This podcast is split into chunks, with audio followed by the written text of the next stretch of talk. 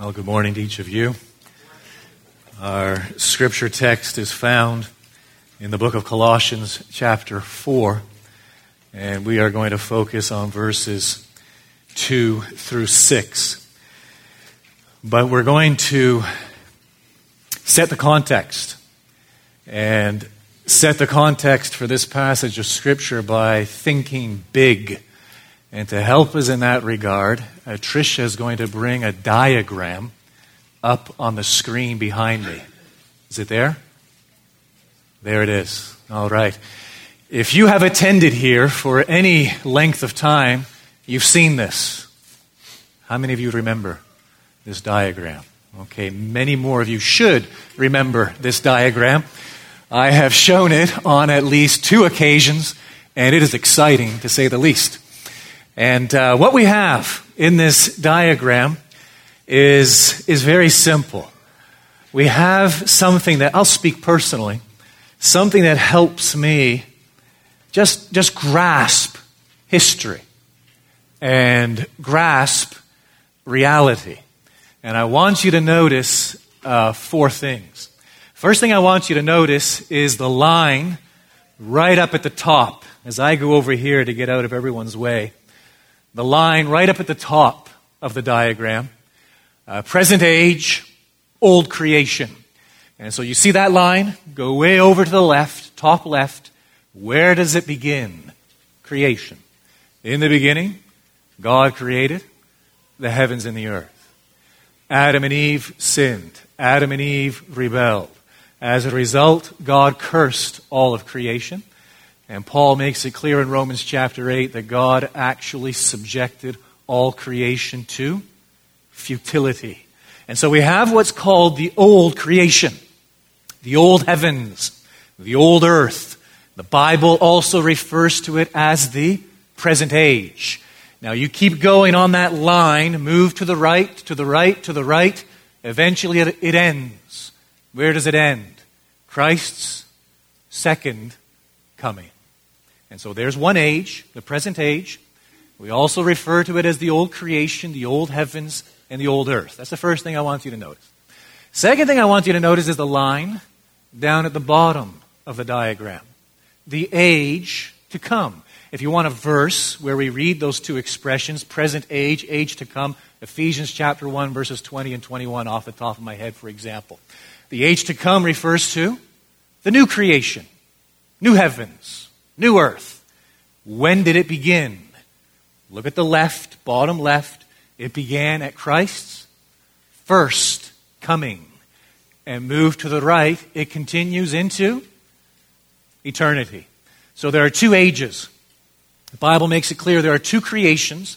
There is firstly the old creation, the old heavens, the old earth, the present age, beginning obviously back in Genesis 1 1. In the beginning, God created the heavens and the earth, and it will continue until Christ's second coming. And then there is the new heavens, the new earth, the new creation, the age to come. It began when? At Christ's first coming.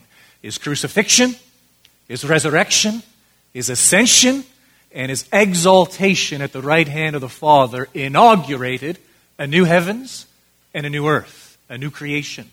And it will continue into eternity. Are you with me? Or against me? You're with me. Third thing I want you to notice is that there is an obvious what? Overlap. That's obvious, right? I'm stating the obvious, blatantly obvious. There is an overlap between the present age and the age to come. There is an overlap between the old creation and the new creation, the old heavens and earth and the new heavens and earth. And these are the days in which we live. The Bible refers to this time period, this overlap, as the last days. The last days began at Christ's first coming, and the last days will end at Christ's second coming. And so we live in this period of overlap. And so it means that as Christians, those of us who are one with Christ, those of us who are believers, followers of the Lord Jesus Christ, it means we are actually part of a new creation, but we're still living where? In the old creation. It means we're actually part of a new heavens and a new earth, but we're still living where? In the old heavens, the old earth. It means we're actually part of an age to come, but we're still living where? in the present age. And so, right now, as Christians, this is an age of promise, and those promises have been partially fulfilled. And yet, the full and final fulfillment of those promises awaits Christ's second coming. And so, think of the Beatitudes. You might have to help me here. Blessed are the poor in spirit, for theirs is the kingdom of heaven. It belongs to us. Right now, present kingdom of grace, which when Christ returns will give way to a future kingdom of glory. Blessed are those who mourn, for they shall be comforted. Blessed are the meek, for they shall inherit the earth. Blessed are those who hunger and thirst after righteousness, for they shall be satisfied. Blessed are the merciful, for they shall receive mercy. Blessed are the pure in heart, for they shall see God. Blessed are the peacemakers, for they shall be called the sons of God. Blessed are those who are persecuted for the sake of righteousness, for theirs is the kingdom of heaven. And so you have theirs is the kingdom of heaven, starting the Beatitudes. Theirs is the kingdom of heaven, ending the Beatitudes. And in between all of those promises, which are in the future of assurance, they shall, they shall, they shall. And so right now, I, I, I experience partial fulfillment of those promises. I'm satisfied right now in Christ. I possess everything, creation, right now. I don't actually occupy it and enjoy it. I'm comforted now, but there's a full comfort coming. I'm called a son of God now, but the full manifestation of the sons of God awaits the future. And so here we are stuck in this period of overlap. Stuck maybe isn't the right word, but you, you, get the idea. Here we are in the last days, and we possess the age to come. We possess all of the promises. They are ours in Christ. Paul tells in Ephesians chapter 1, we are already seated with Christ in the heavenly places. And he has blessed us already. God has blessed us with every spiritual blessing. You've already got every spiritual blessing you're ever going to get. The issue is what? We don't enjoy them yet in their fullness because we live in these days of tension in which the two creations actually overlap and we are awaiting Christ's second coming when that old creation will be done away with forever. And Christ's second return will inaugurate what? A resurrection from the dead, final judgment, the renovation of the cosmos, a new heavens and a new earth, and the meek really will inherit the earth. And so here we are living in the present these last days. And so Paul tells us, and that what's this got to do with the book of Colossians, you're wondering, at least I hope you are. Paul tells us in Colossians chapter 3, right at the outset, he tells us that if you have been raised with Christ, so if you are one with him, You've received Christ as your Lord and Savior. He's taken hold of you by the Holy Spirit. You're one with Him. If you have been raised with Christ, He says, seek the things that are above, where Christ is seated at the right hand of God. And so Christ took a seat subsequent to his crucifixion, resurrection, ascension he sat down, his exaltation, at the right hand of God. This is his present session, his present reign right now over these last days, where he reigns from the right hand of the Father. And Paul's point is if you have been raised with him, with Christ, Christ who is seated at the right hand of God, Christ who now reigns over the entire cosmos, and Christ who reigns over the church, even still in the old creation, and this Christ, his present session for whom we, we wait, his second return, which will bring to fruition the consummation of all things. That if you've been raised with him, if you're seated with him, if your life is hid with Christ in God, then for pity's sake, this is what Paul's saying. I'm putting a little, few little words in his mouth. Live like it. Set your minds on things above. Seek the things which are above. That's his exhortation. In other words, live out the new creation now in the midst of the old. Live out the age to come now in the midst of the present age. Make what you are already in Christ a present reality. Make your hope the mystery of Christ, Christ in you, the hope of glory, the hope that is coming. Make that the reality by which you live, you orient, you shape your life. May you be driven by biblical thinking, God centered thinking, and an understanding of this great paradigm whereby we enter into the reality of history and what God is actually accomplishing and doing through his people.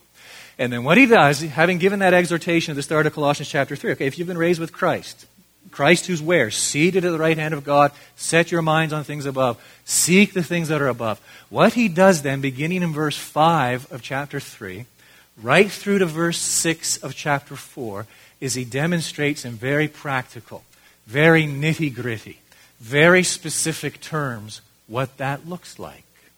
Okay, Paul, that's a wonderful idea, wonderful sentiment. I've memorized that. Oh, yeah, set your mind on things above. Paul shed some light here. What does that mean? What does that look like? What is it, what does it look, you know, here I am, Glen Rose, Texas.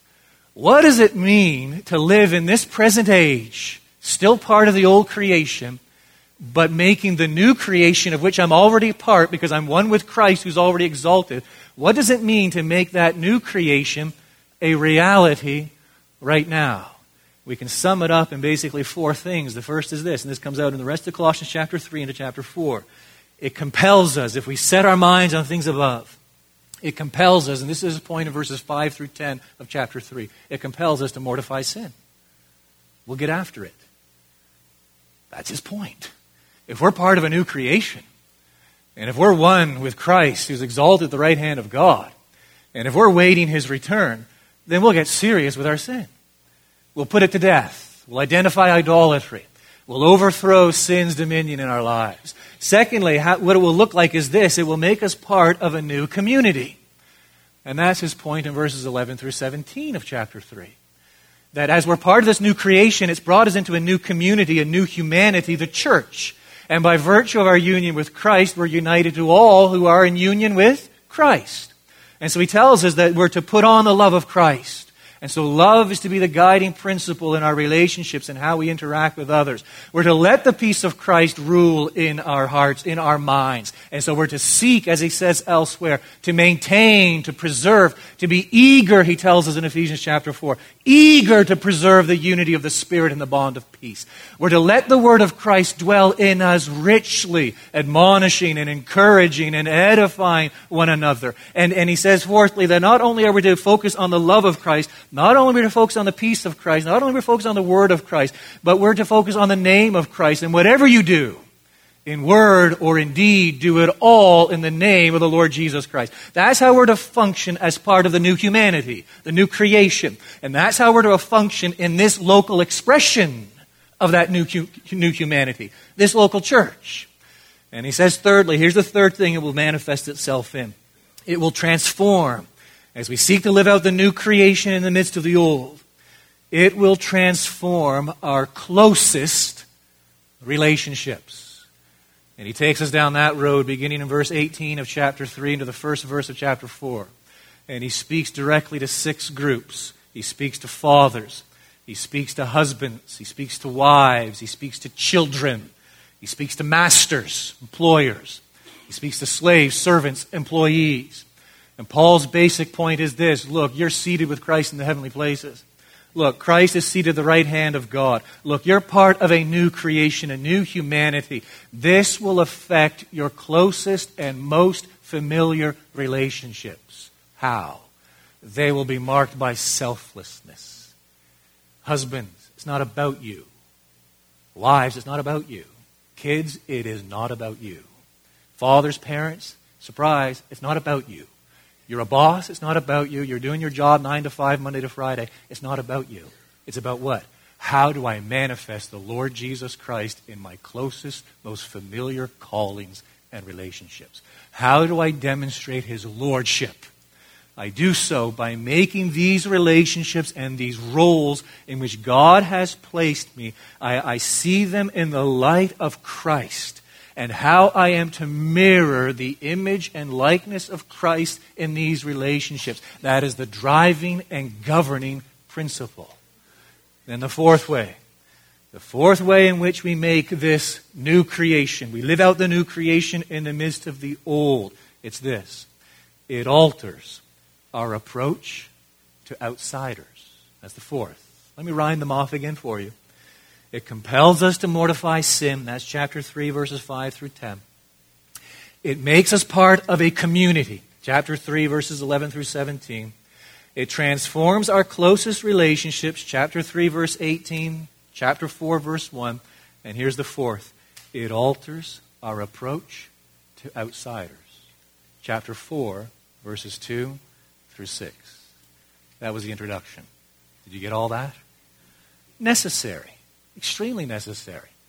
Because our problem is when we come to these portions of the Bible, where Paul in particular starts to rhyme off a series of commands it can all look rather daunting if ripped out of the context.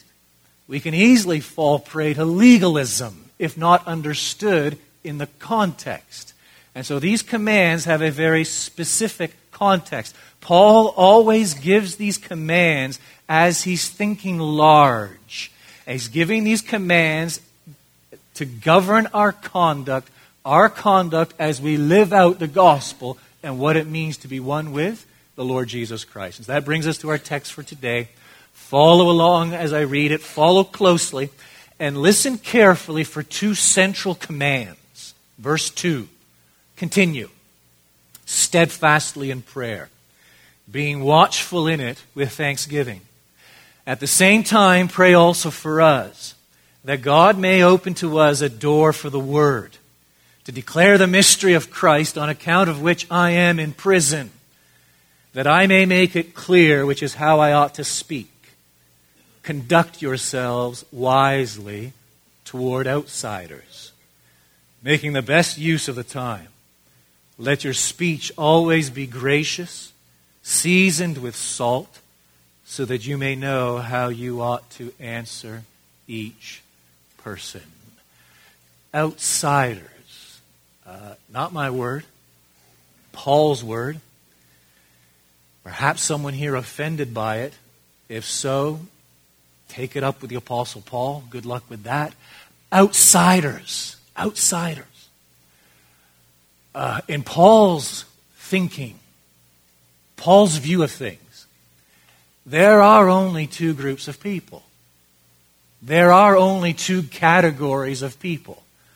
Either you're over here and you are in Christ, or you are over here and you are outside of Christ. Either you're over here and you're saved, right? Sins forgiven. Or you're over here and the judgment for your sins still hangs precariously over your head and you are condemned in God's sight. There are only two groups of people walking the face of the earth as far as Paul is concerned. He only thinks really in terms of these two categories. Either you're in or you're out. Either you're part of the covenant or you're outside of the covenant. Either you're in the church or you're outside of the church. Either you're part of the new creation, the new heavens and the new earth, or you're part of the old. Either you're part of the age to come or you're part of the present age. Either you are in Christ or you are outside of Christ. And so here he is addressing believers, Christians, those who are in Christ, living in this epoch, this time period and he's instructing us how to relate, and he has a specific audience in view. How do we relate to those who are on the outside looking in? And he gives two commands. This is not an exhaustive answer. He, takes his, he, take, he, he deals with this issue elsewhere. The Lord Jesus himself in Matthew chapter 5 and 6, for example, deals with this issue. But here he just focuses on two commands. The first has to do with persistent prayer. Verse 2. Continue. Steadfastly in prayer.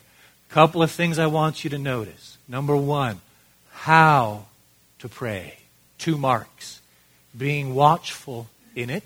There's mark number one watchfulness with thanksgiving, thankfulness. Mark number two. So there's the command. You are to continue steadfastly in prayer. How, how, how do we pray? What does this prayer look like? Watchfulness, because there's a danger, right? Thankfulness, that's the arena in which we pray. Thankfulness for what God has done for us in Christ Jesus. Then he addresses what we are to pray. So, how to pray, watchfulness, thankfulness, what we are to pray. His answer here isn't exhaustive, and let me remind you what we saw way back in chapter 1 where Paul gives us, furnishes for us, a glorious prayer from his own example. He reminds us as he prays for these believers in the church of Colossae, and by extension, as he prays for all believers, a prayer for us and a prayer that we should make our own, his primary request is that we be filled with the knowledge of God's will in all spiritual wisdom and understanding. In other words, his priority when he prays is that we might actually think and live biblically. There's something we must pray each and every day. Here, he's not excluding that, but he has something much more specific in mind. It's interesting, it's fascinating. As you read Paul's epistles, in four of them, he urges his audience to pray on his behalf. In those four instances, as he urges believers to pray for him, specifically for him, he makes at least a dozen distinct requests. The vast majority of those requests have to do with the proclamation of the gospel. And that's what we have here. What are we to pray? Look at what he says in verse 3. At the same time, pray also for us. Pray for us. And he's thinking of the proclamation of the word. And he's thinking of two things in particular. Number one, that God may open to us a door for the word. That's opportunity, right? To declare the mystery of Christ. What is the mystery of Christ? It's Christ in you, the hope of glory, on account of which I am in prison. Now, here's the second thing that he wants them to pray for, thinking in terms of the proclamation of the word, that I may make it clear, which is how I ought to speak. So we know how we are to pray watchfulness and thankfulness, and we have a pretty good idea here. It's not an exclusive list. But it's what Paul is thinking of principally, primarily here, what we are to pray. We're to pray for the Word of God to go forth. And we're to seek opportunity when it comes to outsiders. And we are to seek clarity in our proclamation of the mystery of Christ. The second command brings us into the realm of verses 5 and 6. Careful conduct. Careful conduct. Look at what he says. Conduct yourselves wisely. So I say careful conduct or wise, prudent conduct toward outsiders, making the best use of the time. Let your speech always be gracious, seasoned with salt, so that you may know how you ought to answer each person. So here our conduct, and in particular, again, the emphasis is on our speech our words and how we interact with those who are outside of Christ. Notice, firstly, what to speak. What are we to speak? That takes us back into verse 3 an open door for the Word to declare the mystery of Christ. That's what we speak, the Word of God. Notice, secondly, when to speak. Conduct yourselves, verse 5, wisely toward outsiders making the best use of the time. And so be vigilant, be responsible, be a good steward of your time. And notice, thirdly, how to speak. Verse 6 Let your speech always be gracious. And so we proclaim the truth in love, seasoned with salt. Just a very apt word picture as he conveys this idea of gracious speech so that you may know how you ought to answer each person. So, did you get the two commands? It's pretty simple, it's pretty straightforward. The first, persistent prayer. The second, careful conduct. As Paul takes us down this road, he's dealt with us personally. Yes, we must deal with sin in our lives as we're being renewed in the image of God.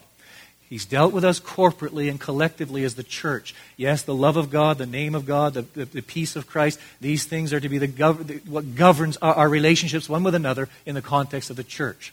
He's dealt with this also in terms of how we, how we interact with people in our closest relationships, familial relationships, the workplace.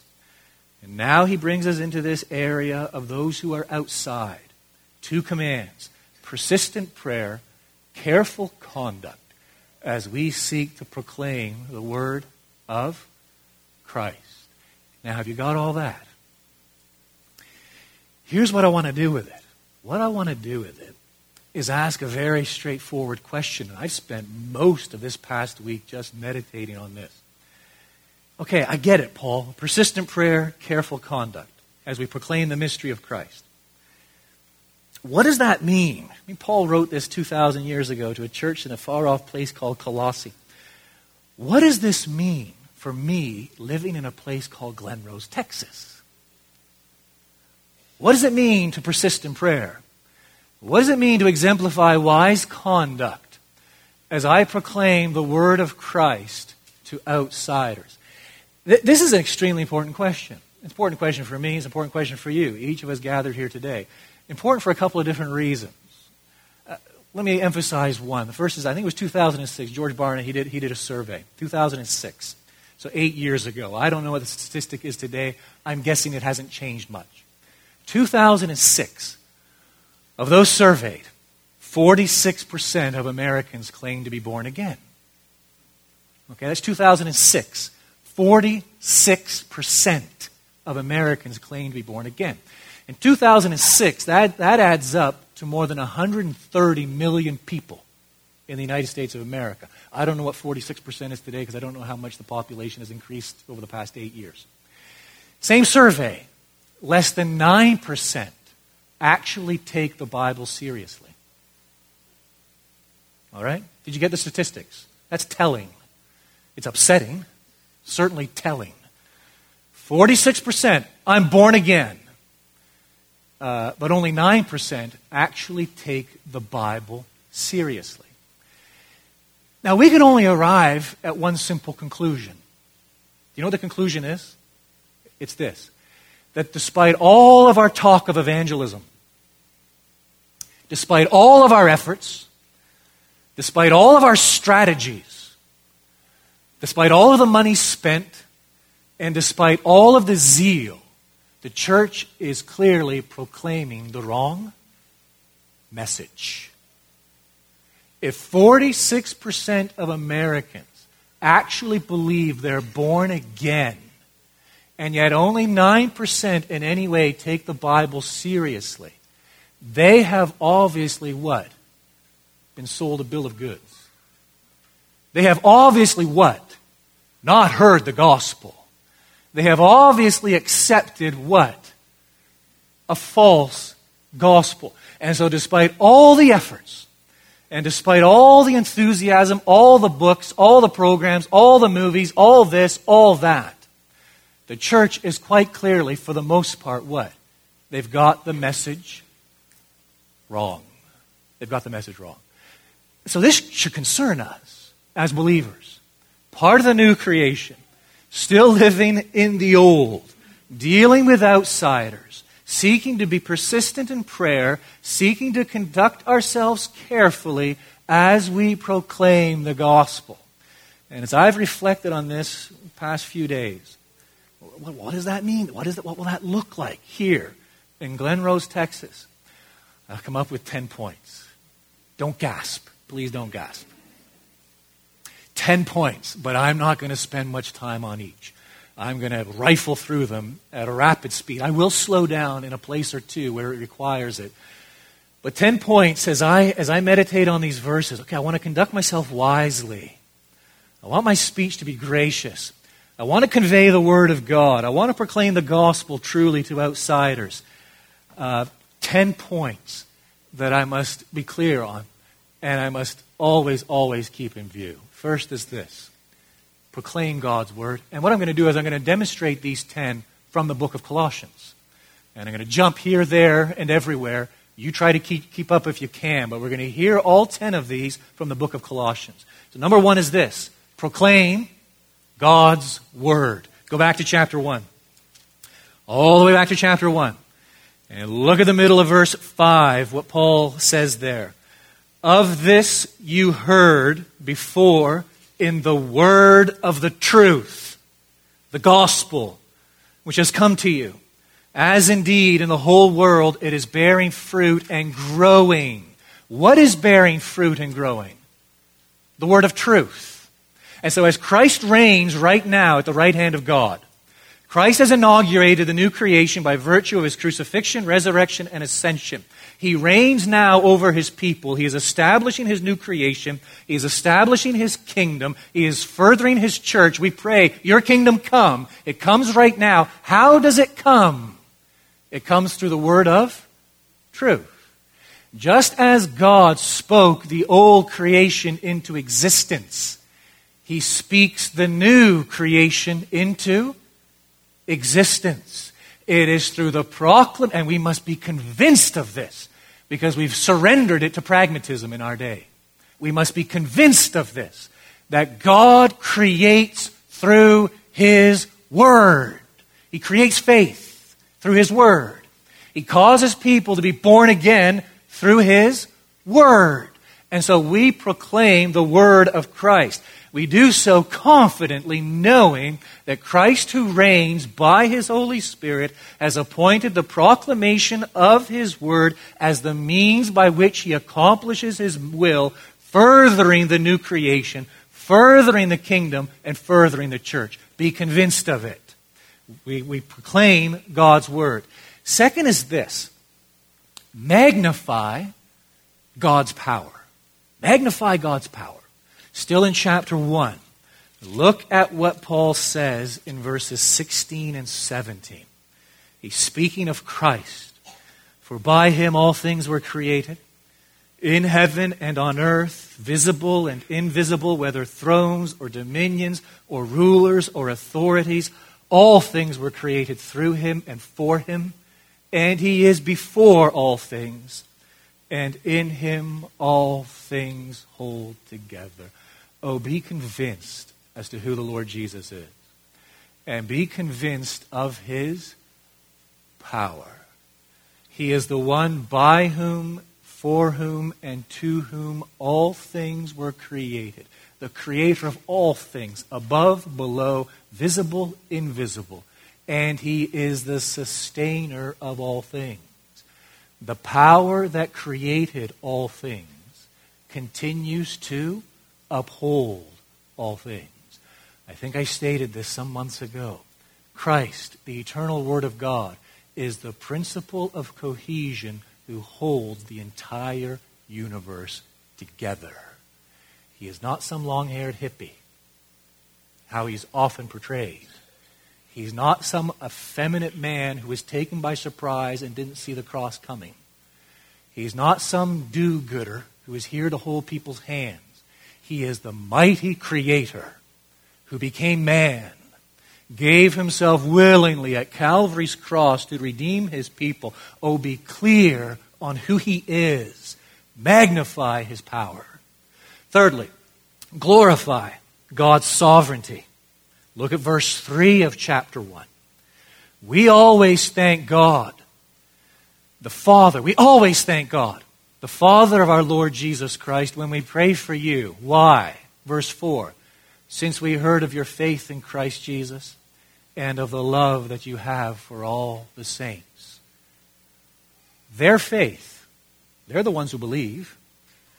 Their love, they're the ones who love. So why does Paul thank God for their faith and their love? because Paul firmly believed in the sovereignty of God.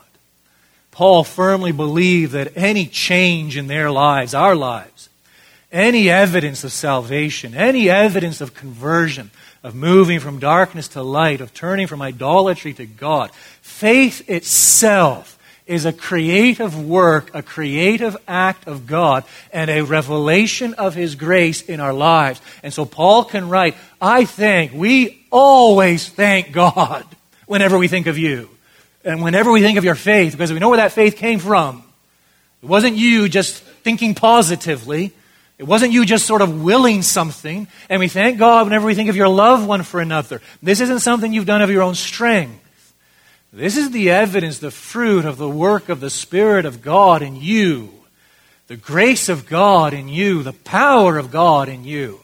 Oh, magnify and glorify God's sovereignty. Fourth is this challenge the mind. Challenge the mind. Look at chapter 2, verse 8. See to it that no one takes you captive by philosophy and empty deceit, according to human tradition, according to the elemental spirits of the world, and not according to Christ. We live in a day and age, even here in Glen Rose, Texas. We live in a day and age that when it comes to truth, just answering that question, what is true? Or what is, what is real? What do I believe? What, what is right? What is good? That people in our day fall into one of three categories. Some people worship their thinking, their mind. They think their mind is the end, the beginning, and the end of all knowledge. Some people worship their feelings. This is probably the predominant category in our day. Well, I feel this is right. I feel this is good. I feel this is the truth. Or a lot of people fall into this category. Well, I've experienced this. Therefore, ergo, it must be true. And in our day, what people have done is they have turned one of these three, three things into an idol. They have either turned their thinking, or their feeling, or their experiencing into what? The rule of all truth and reality. As you engage people with the gospel, don't have any of it. Don't engage them on their own terms. Understand that this, this, this, this category of thinking simply exemplifies the foolishness of man. We do not appeal to man's reason as the ultimate norm by which we determine all truth. We certainly don't appeal to his feeling, although you'd think we would by looking around at our society, even large segments of the church today. Nor do we fall back on our experience. We believe in a God of revelation. Amen. We believe in a God who has spoken.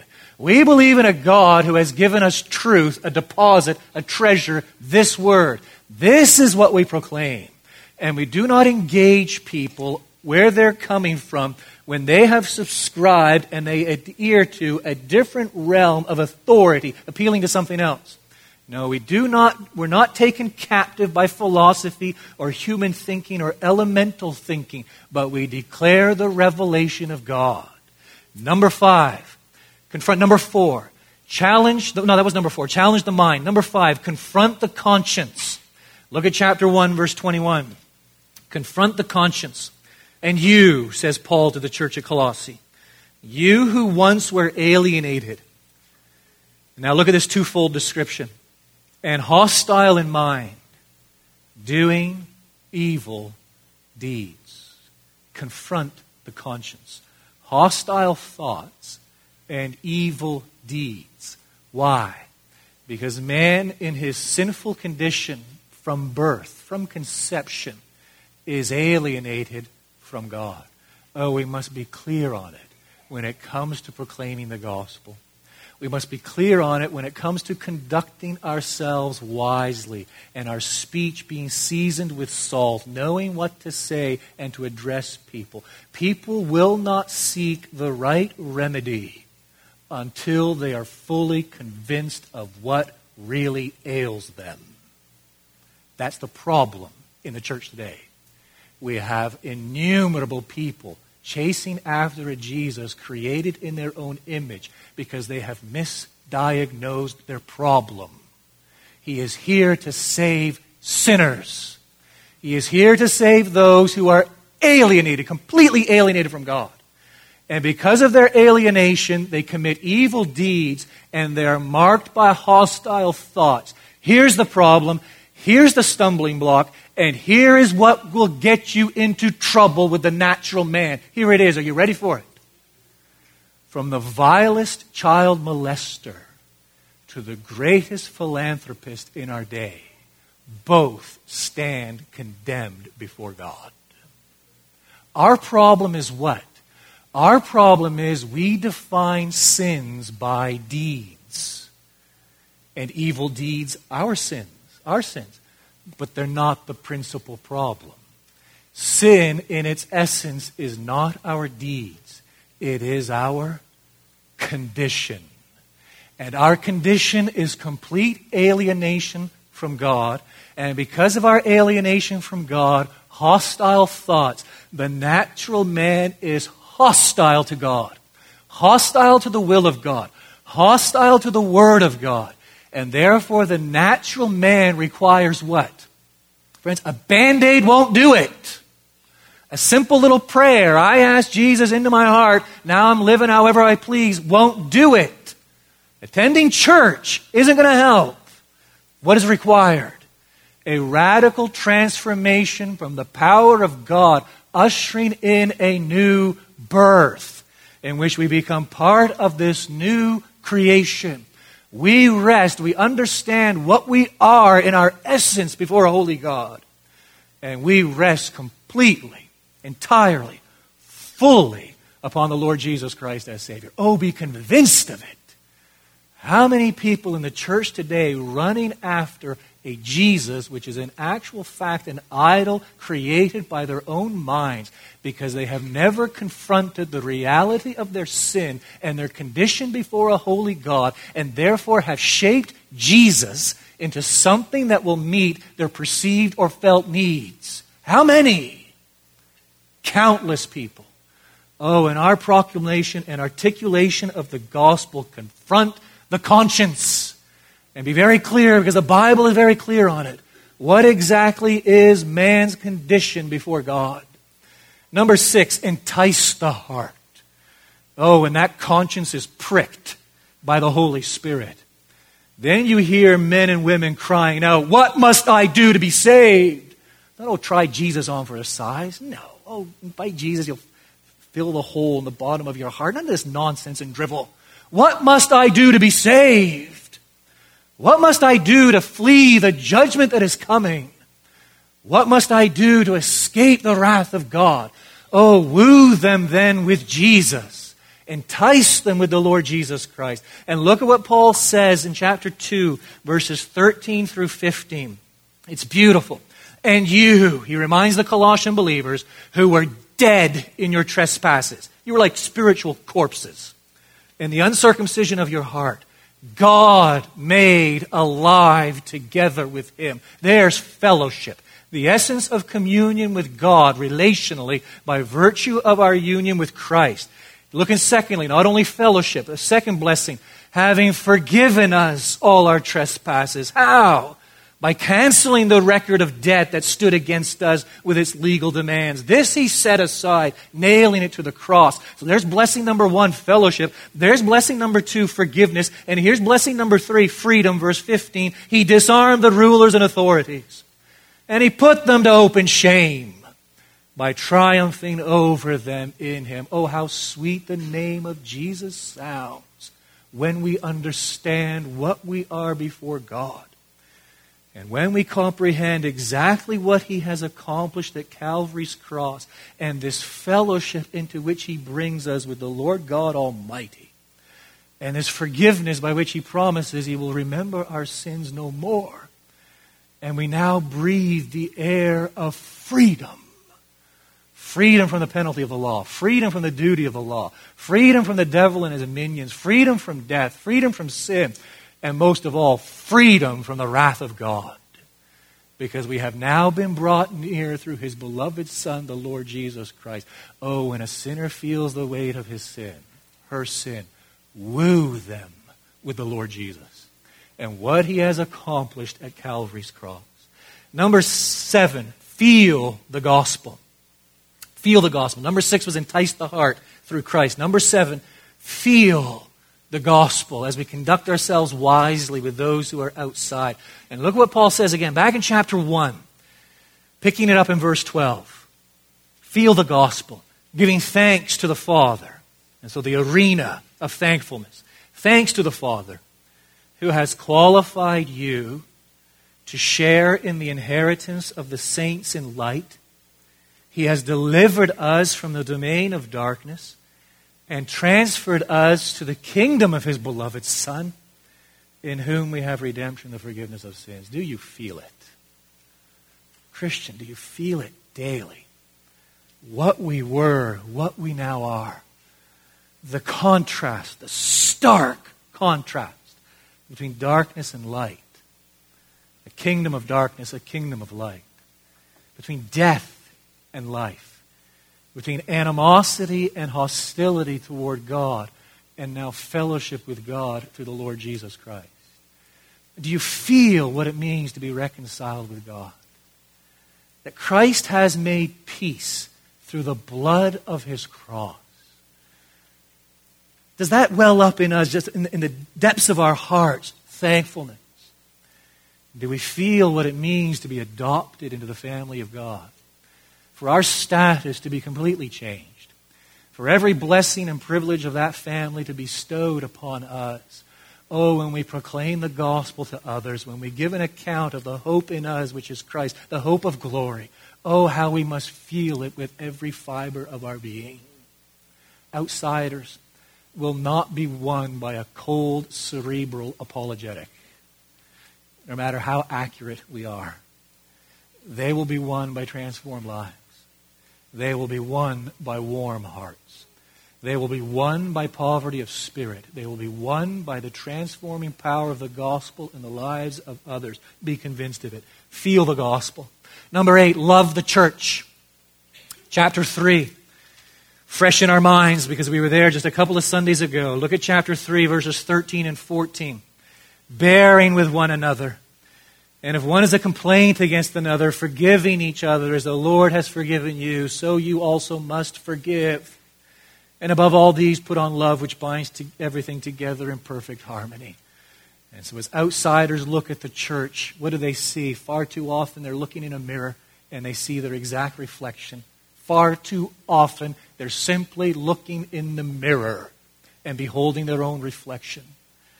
They should look upon the church and they should see a gathering of people who beat to a different drum who, who, whose governing principle is the love of Christ, who are consumed with Christ, consumed with the gospel, and whose relationships exemplify something which the natural man cannot explain. Oh, love the church.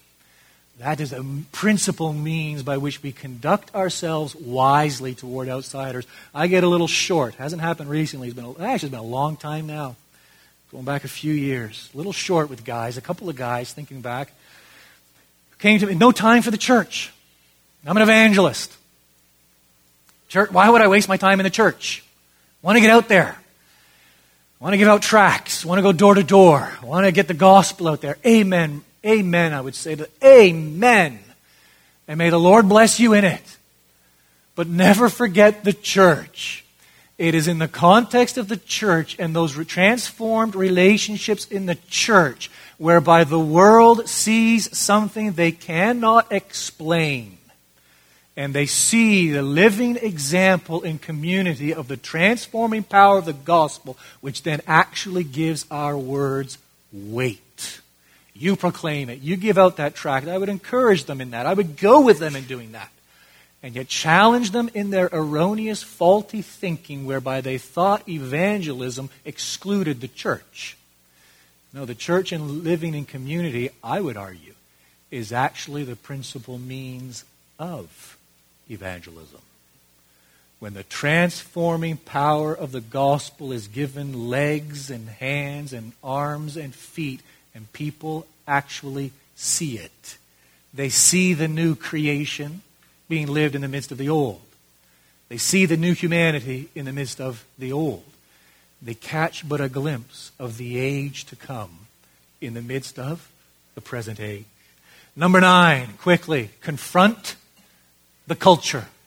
Here's the ninth way in which we conduct ourselves wisely toward outsiders. Confront the culture. And look at what Paul says back in chapter 2, verse 4.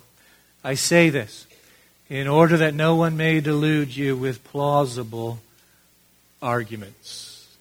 So many today have been deluded with plausible arguments.